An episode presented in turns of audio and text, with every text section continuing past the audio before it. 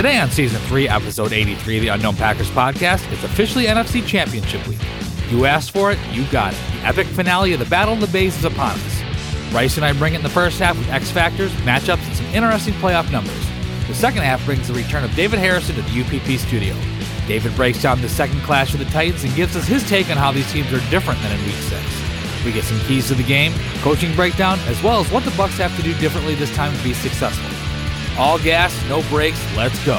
And now it's time for Facing the Bucs. David Harrison again, on tap.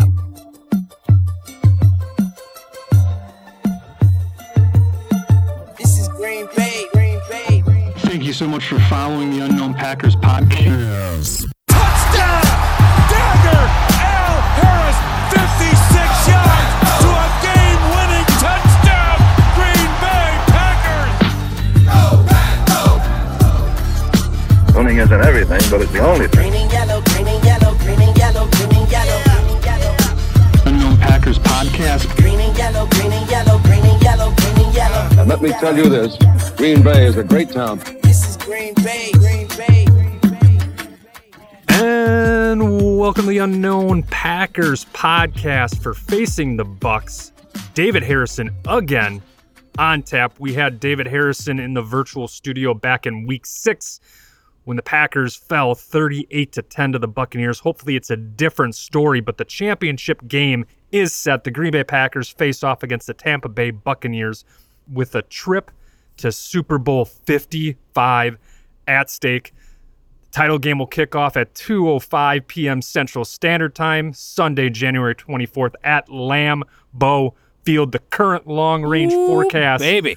for Green Bay is a high of twenty-five degrees with a chance of snow. The Buccaneers advance by virtue of their thirty to twenty win over the New Orleans Saints in the divisional round this past Sunday. And the Packers, as you know, entered the N F C playoffs with the number one seed home field advantage and beat up the Los Angeles Rams this past Saturday, thirty-two eighteen. Buccaneers and the Packers have met once previously in the postseason back in the ninety-seven N F C divisional round at Lambeau Field. The Packers won that game on their way to Super Bowl thirty-two. This is the first time in thirteen years the Green Bay Packers will host the N F C Championship. Green Bay has reached this stage for the fourth time in the last seven years, but has not reached a Super Bowl in a decade, and the Buccaneers have not advanced this far in the postseason since winning the Super Bowl eighteen years ago, but I am not peacocking it. I am with my other brother from another mother, the magician behind the scenes, the soothing, sexy sounds of Neebles, our co-founder and producer and our co-host. How are you doing, Neebles? Championship game, baby. What is happening, Bryce? I am pumped, and obviously so are you. How are you doing, my man? Oh, dude, I am fired up. This is, uh, I'm looking forward to it because I broke down the Los Angeles Rams in our, um, and then there were four on tap. We also had guest Jason Perrone of Quick Slants Game on Wisconsin Pack a Day podcast in the second half. So I felt a little bit more subdued. I am sure. fired up. I am looking forward to this game.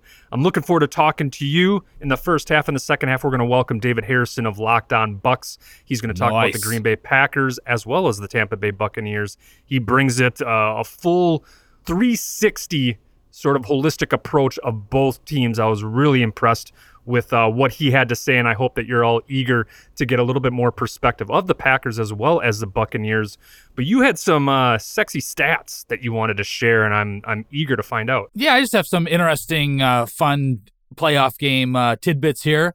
First of all, a little fun fact here. It's kind of it's kind of funny. This conference championship is it is a rematch of both games that took place in Week six this season. Mm. So the Chiefs beat the Bills back in Week six, and they will rematch on the A F C side of things. And obviously, we know the Bucs beat the Packers Week six this uh, this season, and they will also rematch in the uh, N F C Championship. So I thought that was kind of neat that both teams had previously played and get that rematch this weekend. For sure. Some other numbers here for you. Both teams that have played traditionally on the Saturday, you know, the Saturday of the divisional round, they have gone sixteen and six in the following conference championship. Championship.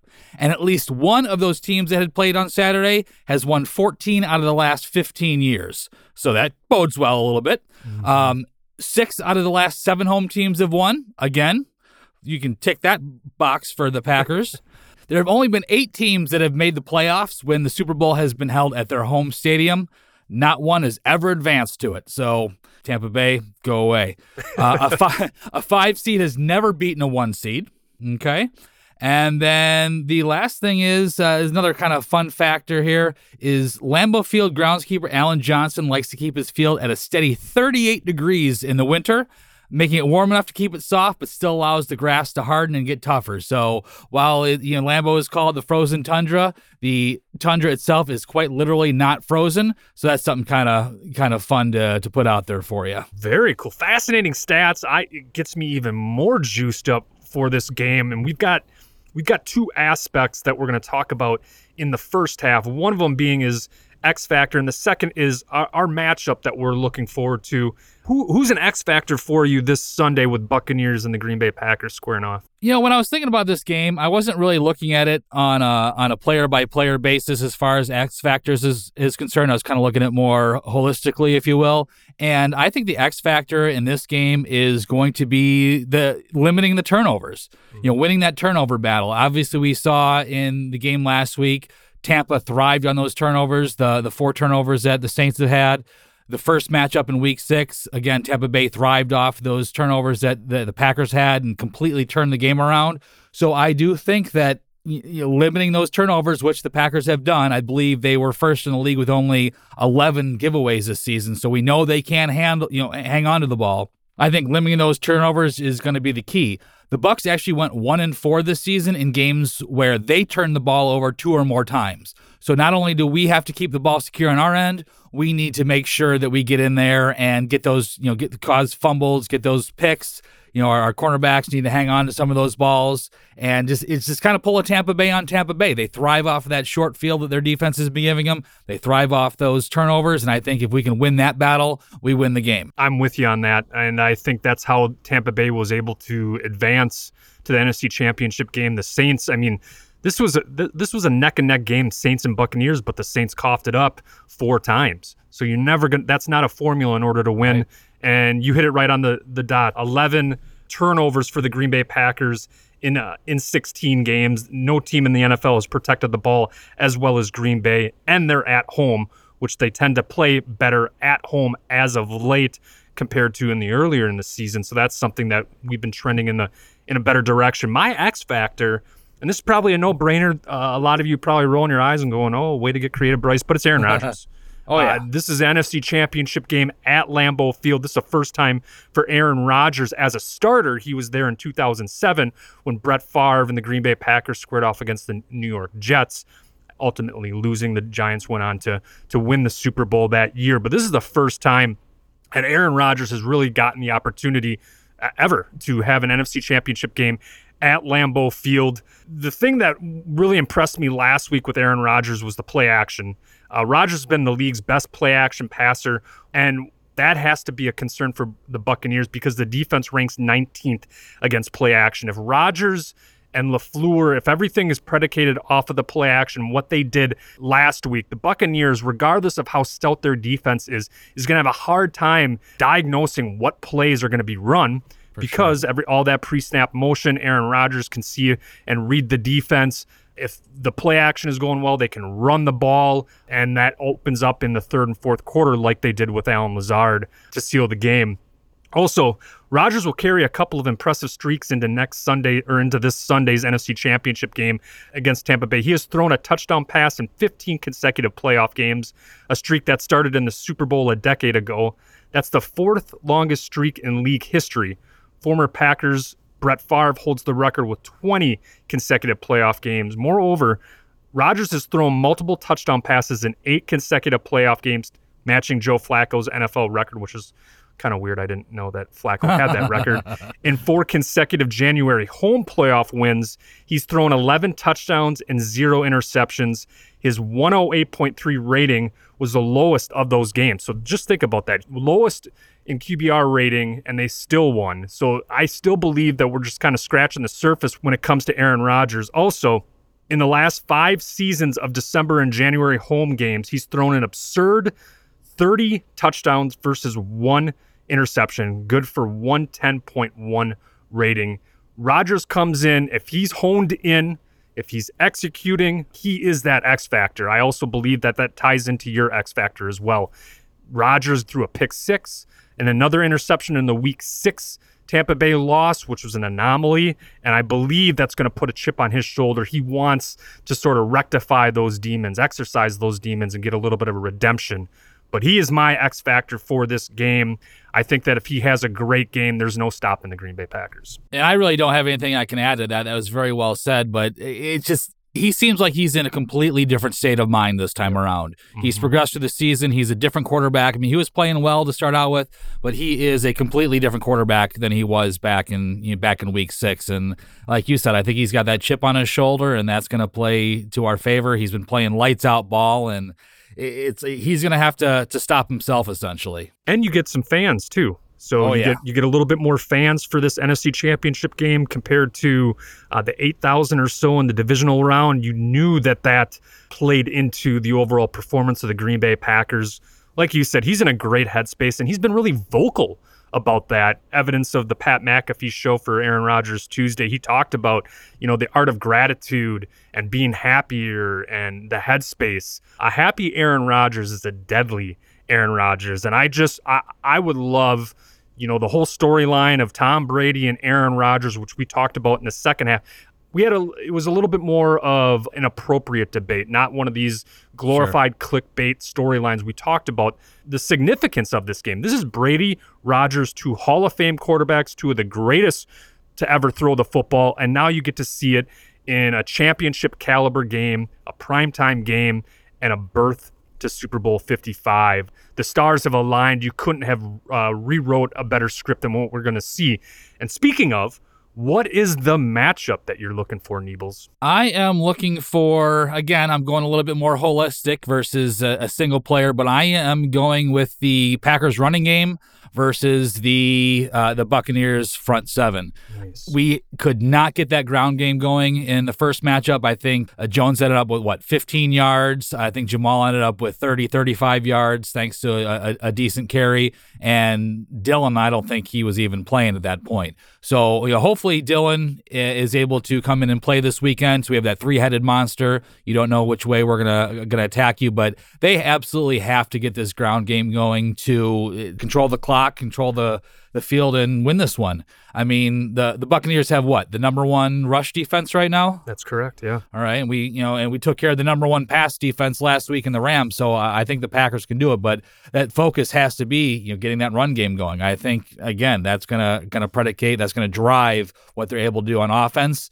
I, I am confident in Rodgers and the passing game. I do think that we will be able to to move that ball, you know, move the ball that way, but it's just not going to be as effective if if we're suddenly that one-dimensional. So my matchup, again, is going to be our running backs versus their front seven. I love it. And in the divisional round, the Packers piled up one hundred eighty-eight rushing yards off the three running backs for thirty-six carries. The Bucs defense shares some structural similarities to Los Angeles. Both are odd front defenses, which means they use a lot of two high shells. Against the Rams, the Packers ran the ball out of shotgun twenty times for one hundred thirty-two yards. A six point six yard per, per carry. And you're going to see LaFleur, he called a heavy dose of package plays, which allows Rodgers the choice of passing or handing it off based on his pre-snap reads. So it'll be interesting to see those hard counts.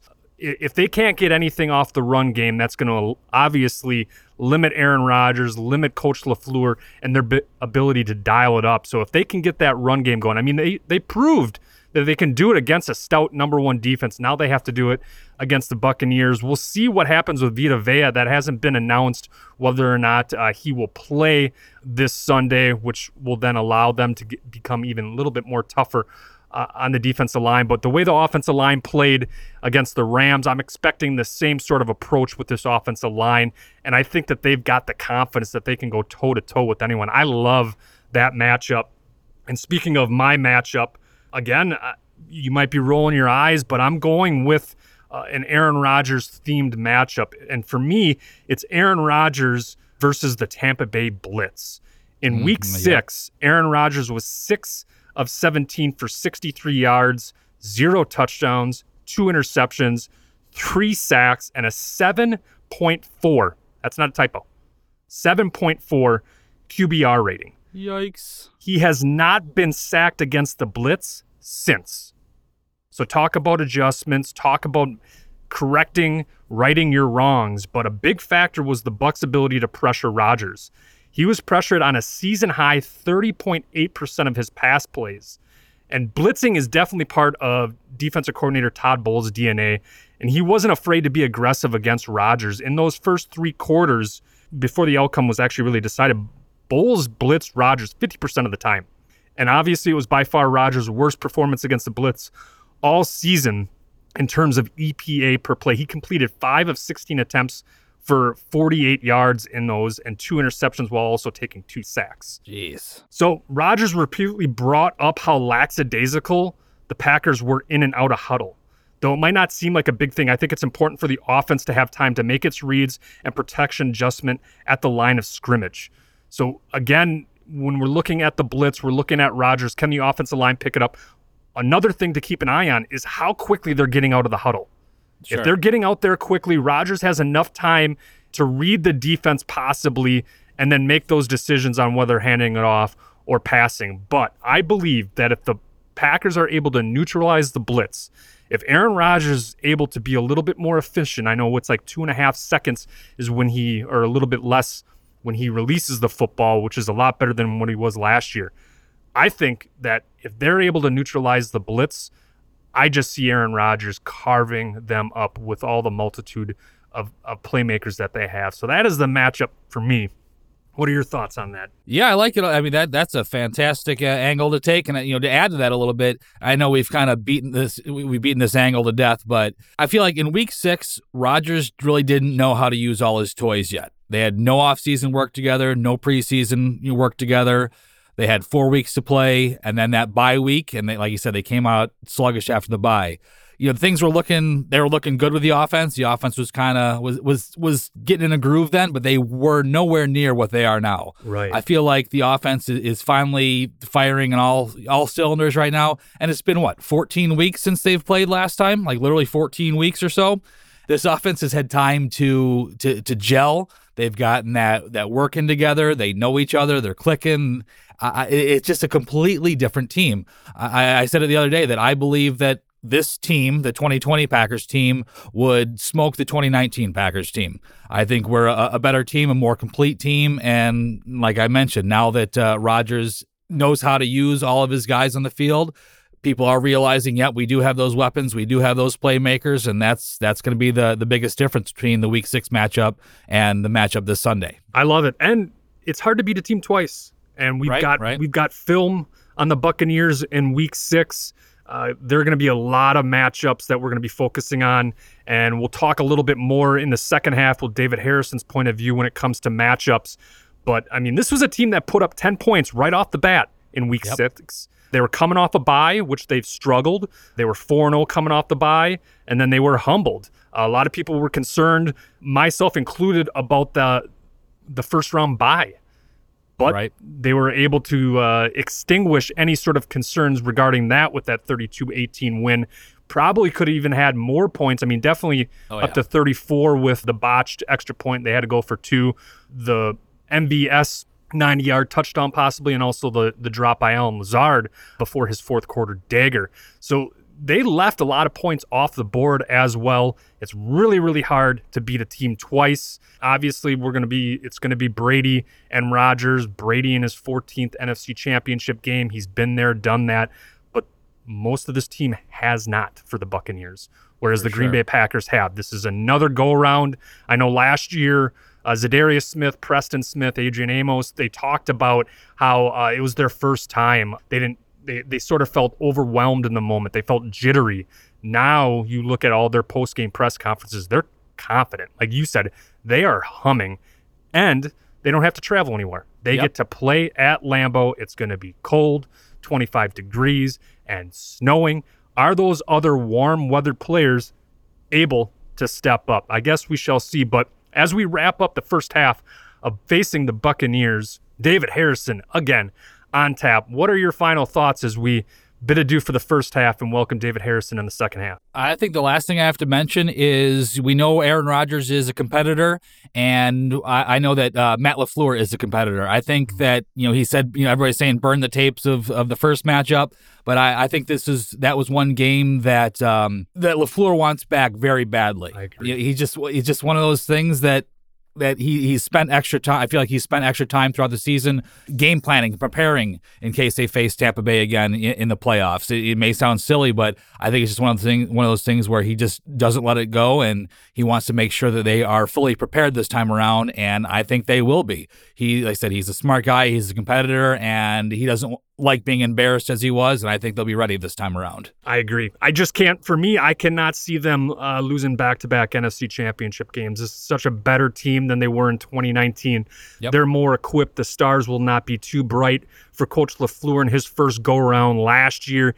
He knows what he needs to bring to the table. And on top of it, I mentioned the Aaron Rodgers Tuesday with Pat McAfee on the Pat McAfee Show. Aaron Rodgers just is cool, calm, and collected. Yep. You'd have no idea that he was about to square off against Tom Brady in the N F C Championship game. So a loose Aaron Rodgers is a dangerous Aaron Rodgers. That's why he's an X factor for me. That's why it's the matchup that I'm focusing yep. on.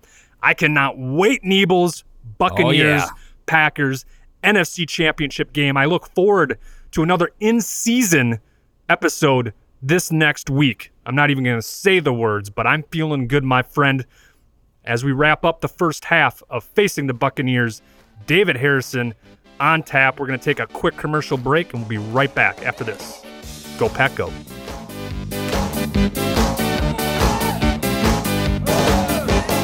This episode is brought to you by Sonic Transformation. Check us out at w w w dot sonic transformation dot com. Sonic Transformation, your sound refined.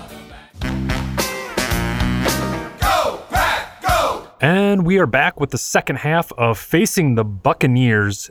David Harrison, again, on tap. And we welcome David Harrison of Locked On Bucks. How are you doing? Oh, I'm doing great, man. Thanks for having me on again. Looking forward to the game. Looking forward to the conversation. Absolutely. Well, we had you back in week six. We did uh, Facing the Buccaneers, David Harrison on tap. Our orientation, if you will, and uh, you laid the smack down. So I'm looking forward to a rematch in the N F C Championship game. But for all those that have not yet, if you want a little uh, know a little bit more about David's background, check out our Week Six preview episode, Facing the Buccaneers, David Harrison on tap. This is Facing the Buccaneers, David Harrison again on tap, or two point oh, if you will. And we're gonna get right down to it. Uh, I talked about it in the first half. I broke down the Packers-Buccaneers game, and now I'm curious about the Buccaneers' perspective.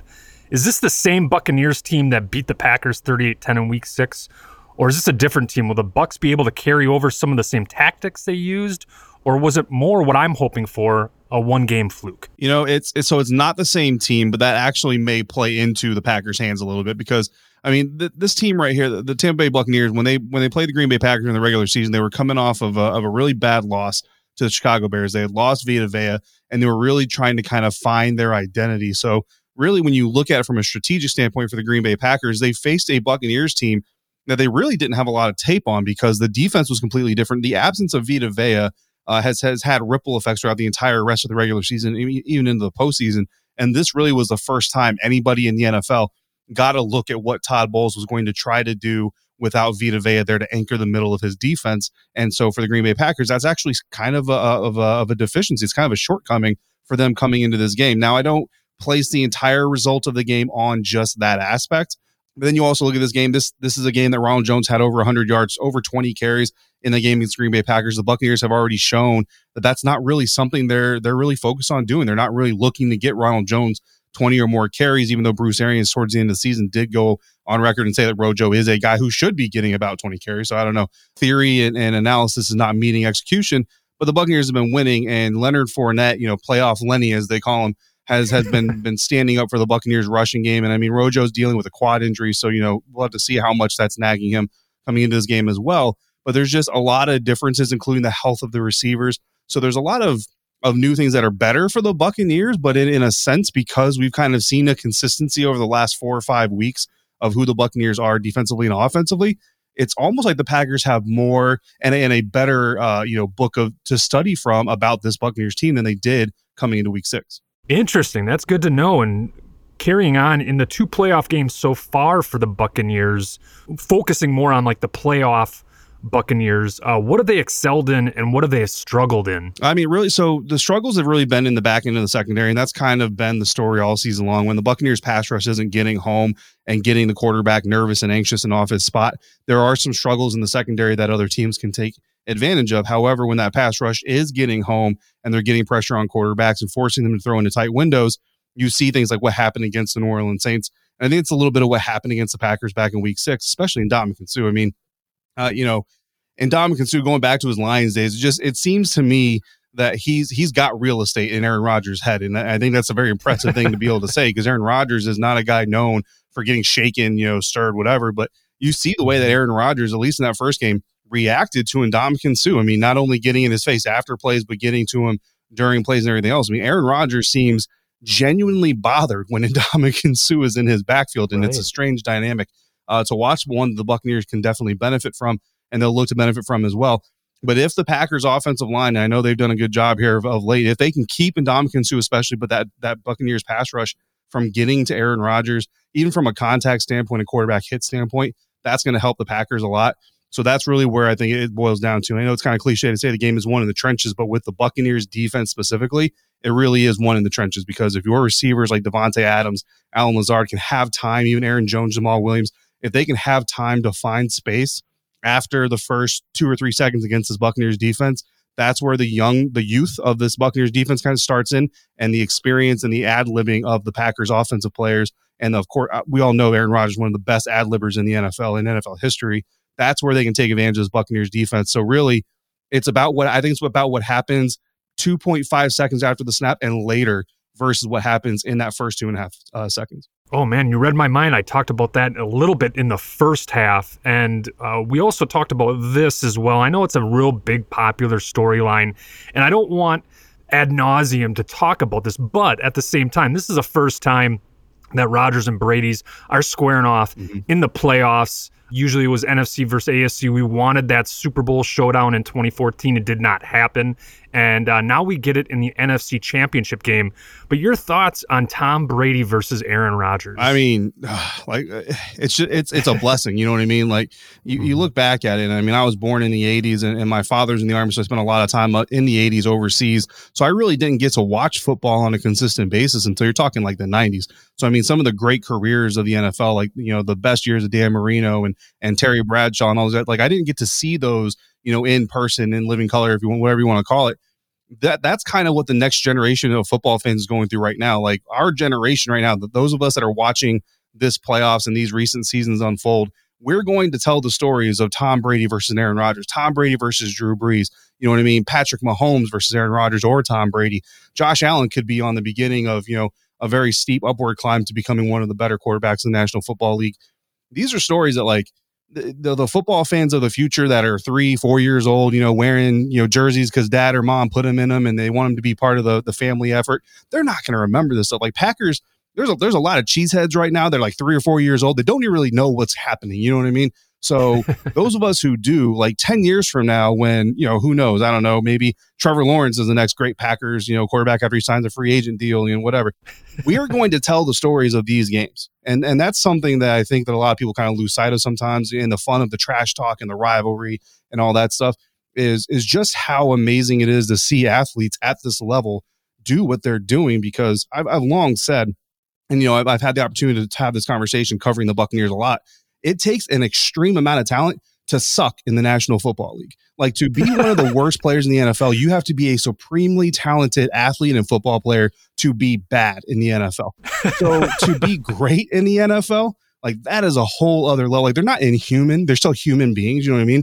But they're doing things at a, at a, at a level that a lot of human beings, myself included, could never even imagine or could never reach. So to be able to watch that, tell the stories in the way that we do, Bryce, on podcasts and written form, you know what I mean? To chronicle that history so that other people in the future can go back, listen to it, share those stories. I mean, it's, it's, it's honestly, it's a blessing. It's something I feel very fortunate to be a part of.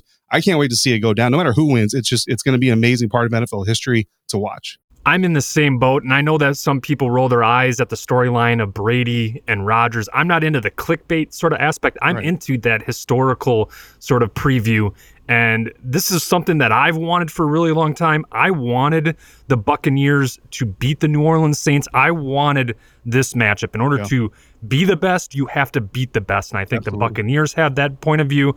Same with the Packers. And another matchup that I'm really excited about that I don't feel like is getting maybe a lot of publicity is Bruce Arians versus Matt LaFleur. Mm-hmm. I'm you know, well-versed in, in, in Coach LaFleur and his philosophies and his approach and what he's done in these last two years, back-to-back conference championships in his first two years. No big deal for all those that are, are keeping score. I say that sarcastically, but give me your preview of a Buccaneers perspective of Bruce Arians versus Matt LaFleur. You know, I, what I like about both coaches is that even as as old school as Bruce Arians can be in some of the way he thinks about the game and the mentality that he takes into approaching coaching and how he deals with N F L players, he was still kind of, I mean, he was ahead of his time really back in the day, but now, now, now that we're in a passing league, his kind of no risk it, no biscuit, air it out type of offense, it's really not that unique. You know what I mean? A lot of people are doing very similar things, but where he is old school is is that he's he's very set in his ways and he kind of knows how he wants to approach the game. But where he's been new school is letting the quarterback have a lot of control over what the team does, what the offense does, especially. And, I, and you know, I know in the offseason, a lot was said about, you know, how much control is Tom Brady going to have, how much influence is he going to have on the offense. And then there were stories of, oh, Bruce is letting him, you know, call plays and letting him script plays and da-da-da. If you go back and read Bruce Arians' book, that's been B A since he became a coach. Like, B A has always wanted his quarterback to feel like they were in control of the offense. It's B A's, you know, if you want to call it B A's recipe, but the quarterback is the one doing the cooking. That's kind of how the, the relationship goes. And everybody talks about when Matt LaFleur was hired in Green Bay is how was that dynamic between him and Aaron Rodgers going to work? Because everybody kind of knew when when Mike McCarthy was was was fired, essentially it was it was because of Aaron Rodgers. Like, not, you know, Aaron Rodgers stormed the owner's office or the the you know managing partner's office necessarily and said, I want this guy gone. But the dynamic was, how is Matt LaFleur going to win over Aaron Rodgers? And I think what we've seen, at least from an outside point of view, is that Matt LaFleur has been able to blend his kind of youthful approach to the game and his willingness to adjust to a quarterback that, again, going back to what I said earlier, is known for adjustments. Like, this is a quarterback that, yeah, you know, the play call is great and the design and, you know, the arrows point this way. And if the safety does this, I do this and all that stuff is great. But Aaron Rodgers has made his reputation and a lot of his money based off of what happens when those arrows get crooked or those safeties don't do what you think they're going to do.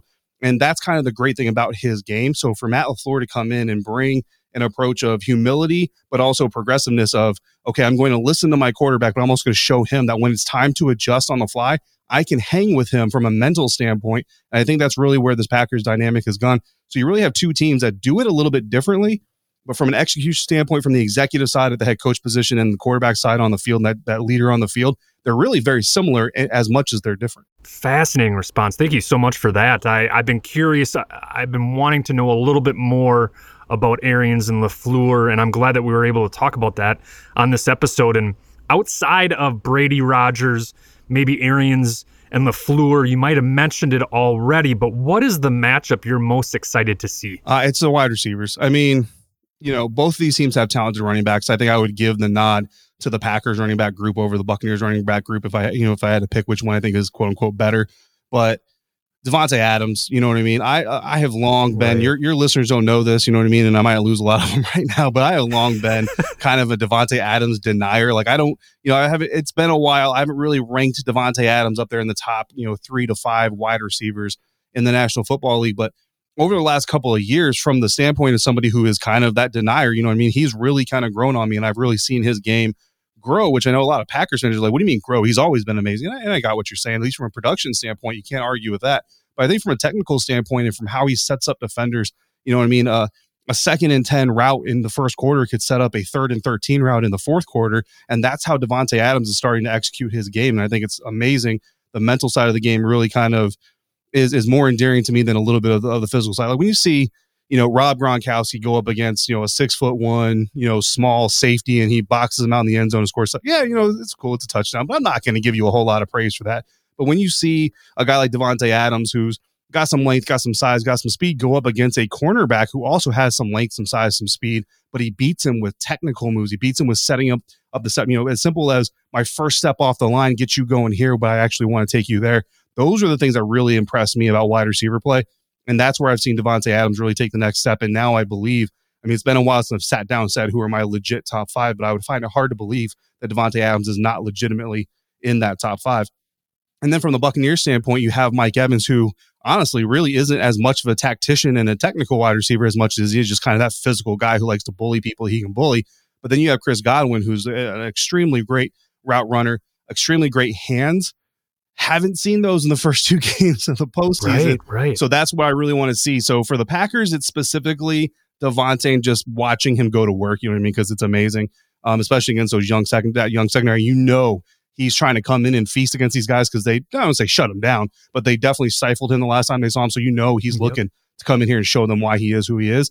And then for the Buccaneers standpoint, see if Mike Evans can bully some of these Packers defenders and see if Chris Godwin can get over his yips. You read my mind. In terms of Devonta Adams, I, and I know that people have tuned in, I was not a fan of when we drafted him. I, I and I was also wondering, why wasn't his progression quicker? No. And I've come a long way, and now Devonta Adams is one of my favorite players for the same aspect of me reflecting and me humbling myself. I know a little bit more about the team than I do back in twenty thirteen, twenty fourteen, but what I really appreciate about Devonta Adams is not only has he really reformed that mental side, but physical side. Mm-hmm. Uh, he's transformed his body compared to when he was a rookie to right now, and you're seeing that pay dividends. I'm glad that you mentioned that, and I know that people raked me over the coals before because I was in that camp of, does Devonta Adams really have it? What you're seeing now in the last couple of years right. is he clearly has it, and I still believe that he's just scratching the surface Uh, in his uh, ability. What he did against Ramsey uh, was impressive. I'm really looking forward to the Davis and Dean sort of matchup. Uh, I know that uh, they got the better of us in that week six matchup, uh, interception, also a pick six. Uh, I believe that pick six was off of Devonta Adams, mm-hmm. uh, that route. So that's definitely a matchup I'm looking forward to. Um, you might have mentioned already so far, but who is a key player for the Buccaneers on offense and who's a key player on defense? Yeah, I mean, obviously, you know, Tom Brady is, is you know, plays the most important position on the field, but I'm going to stay away from, I'm going to stay away from the low-hanging fruit there. Um, and I'm going to go back to Aaron Stinnie. You know what I mean? Alex Kappa uh, was lost in that wild card game, and Aaron Stinnie filled in at right guard uh, last week against New Orleans Saints. Did a, did a really good job. Uh, did a very good job helping Tom Brady at least have enough time to do what he needed to do to execute. It was one of the lowest yards per uh, pass attempt for Tom Brady this season. And in the, in those games in, in the past, the Buccaneers have actually lost those games. They've lost those games more times than they won them. So it was good to see this team not only be able to take the dink and dunk, be able to kind of, you know, take what the defense gives you, sort of cliche, but also come out with a victory doing it. So that gives you more confidence that if they need to do that against Green Bay, if they have to take, you know, the five yard hit here, the three yard hit here with a, with a five yard run after catch, they can still be successful as long as they keep doing it consistently. What you can't see the Buccaneers do is come out and open the game with two, three and outs the way they did against New Orleans. That right there might just be a death sentence right off the bat. So Aaron Stinnie on offense, I think, is going to be really the key player to watch among a team full of names, because if Aaron Stinnie can come out and do well against that Packers front, especially on the interior rush, then I think that the Buccaneers have a good chance to do some good things against Packers defense. If he falters, and if, you know, Ryan Jensen, the center, has to do something to pick up some slack, if they got to keep Rob Gronkowski in to help or keep Leonard Fournette in, that reduces the amount of weapons down the field. That's going to hurt Tom Brady's options as far as finding space in the defense. So that's going to become problematic. On defense, I'm gonna I'm gonna kind of cheat here a little bit, Bryce. I'm gonna say whoever's covering Devonta Adams, and and I say this All right. because you've got to be able to win. Like, they can't triple cover Devonta Adams. There are too many weapons. They may not be as popular as some of the weapons on the Buccaneers roster, but any Bucs fan out there who is underselling this Packers offense and what they're capable of doing just hasn't been paying attention. If you have to provide two or three guys even consistently on a regular basis to stop Devonta Adams, you are going to get worked by the the Aaron Joneses, the Jamaal Williams, you know, uh, the, the Alan Lazards, and, and so on and so forth, the list just, the Tanyans, you know what I mean? You cannot dedicate that many defensive resources to one guy. So whoever is on Adams, you've got to be able to hold your own. Not saying you got to shut him down, but you know what I mean? Six catches, sixty-six yards, no more than a touchdown. You've got to be able to do that in mostly single. You know, you're going to have some some top coverage from safeties, and that's fine. But if you're legitimately double covering Devonta Adams because he's working your defensive backs, it's going to open up things for everybody else, and that's going to be bad. Fascinating stuff. Uh, I love uh, what you broke down. It, very uh, cerebral and very, uh, for lack of a better term, neutral. I, I like the fact that you are well-rounded, obviously, with the Buccaneers, but also with the Packers. That That's something that, um, and no shade to our other guests, we bring on our guests to talk about the other team, but what you did was just talk about the Packers as well as the Buccaneers. So thank you so much for yeah. taking time out of your busy schedule to come on, talk about the Buccaneers, talk about the Packers, N F C Championship game. Everyone get fired up. And as we wrap up, Uh, what will the Buccaneers have to do in order to beat the Green Bay Packers from your point of view? Uh, they got to get two two turnovers off of Aaron Rodgers. Well, off the Packers offense. It doesn't have to be off Aaron Rodgers specifically. Um, I've actually kind of made a little bit of a note in some of my research. You know, the Green Bay Packers um, actually was inspired by a Packers fan who called into my show to talk trash. It was amazing. Uh, um, so it inspired me to do a little bit more research in a certain angle than I had done before. But um, I, I found it interesting that Uh, Aaron Rodgers has made four trips to Tampa to play the Buccaneers. And in those four games, he has three games with Q B Rs under sixty and two or more interceptions in those same three games, all of them losses. And the one game Aaron Rodgers has welcomed the Buccaneers to Lambeau Field, he hit a Q B R of over one twelve, threw three touchdowns, only had one interception, and the Packers came away with a win there. So I think that trend, I mean, it's different teams. You're talking about some games are like two thousand eight, his, his first year starting, all that stuff. But I think that trend kind of holds there when you're facing an Aaron Rodgers-led team. If you can get the ball away from that offense two or more times, then you have a chance to win this game. But if you don't take the ball away any more than even one time, even one turnover, that's how good Aaron Rodgers can be and, and can lead this offense. You need more than one turnover, not just the one takeaway is going to be good enough. So I think the Buccaneers have to get two turnovers, two takeaways from this Packers offense, uh, whether that comes by a fumble or an interception directly, however it works. They've got to get two possessions from the Packers, take them away, give them back to Tom Brady in order to come out of Lambeau Field with a win. Great stuff as always, David. I'm bummed that like we're we're wrapping up. We're going to bid adieu. I look forward to keeping in touch with you, Absolutely. Obviously, this weekend. Uh, for those um, that are tuning in, I'm I, I want them to also tune into your pregame episodes and podcasts. Where can they find you throughout social media? I mean, I'm a Twitter guy. I know you are as well. Right. But what sort of uh, things are you doing pre-cover or pregame coverage-wise? Yeah, uh, so they can they can find me on Twitter at d harrison eighty-two. My show is Locked On Bucks. That's on Twitter at Locked On Bucks, and lock just Locked On Bucks is B U C S, not B U C K S. Fans in Wisconsin might get that confused a little bit. And yeah, we're we're previewing the game, obviously, all the way through the week. Peter Bukowski, the host of the Locked On Packers podcast, uh, we're dropping a crossover Thursday episode on Thursday, and nice. we'll we'll dive deeper into some of this stuff. And Peter's going to tell me why there's no way the Packers are going to lose to the Buccaneers. Um, and then Friday, nice. my my normal co-host James Jarko and I, we both write for S B Nation covering the Buccaneers. We'll be doing our final kind of wrap up, our expectations, our predictions on how we think this game is going to go down. I mean, I think we speak for everybody. Like, everybody's just looking forward to seeing it go down. I mean, I don't know if who's going to be right, who's going to be wrong, but it's just, it's going to be a blast to watch it. I can't agree more. This is the matchup that I wanted. In order to be the best, you got to beat the best. I know that there were some fans that were rooting for the Saints. I say poppycock. I want the Buccaneers. I want sort of a, I want redemption in the in the fact that I want one of these all-time classics. I know you and I had messaged back and forth, and you had said this is one uh, for the ages, and I couldn't agree more. Tom Brady, Aaron Rodgers, Buccaneers, Packers this Sunday for the N F C Championship and a berth to the Super Bowl at two oh five p.m. Central Standard Time. Thank you so much, David, for coming on. And there you have it, Packer fans. Everyone get fired up. This is the moment we've been waiting for for a really long time. Go Pack, go. I'm your host, Bryce Christensen, and this is the Unknown Packers Podcast. Thank you so much for following the Unknown Packers podcast. You can follow us on Twitter at Unknown Packers, as well as Facebook, Instagram, the Unknown Packers podcast. You can check us out on our website, the unknown packers dot com, and a variety of different podcast platforms as well. You can also say, hey, Alexa, play the Unknown Packers podcast. That's right. We're friends with Alexa. Go Pack, go. This podcast was edited and produced by Sonic Transformation.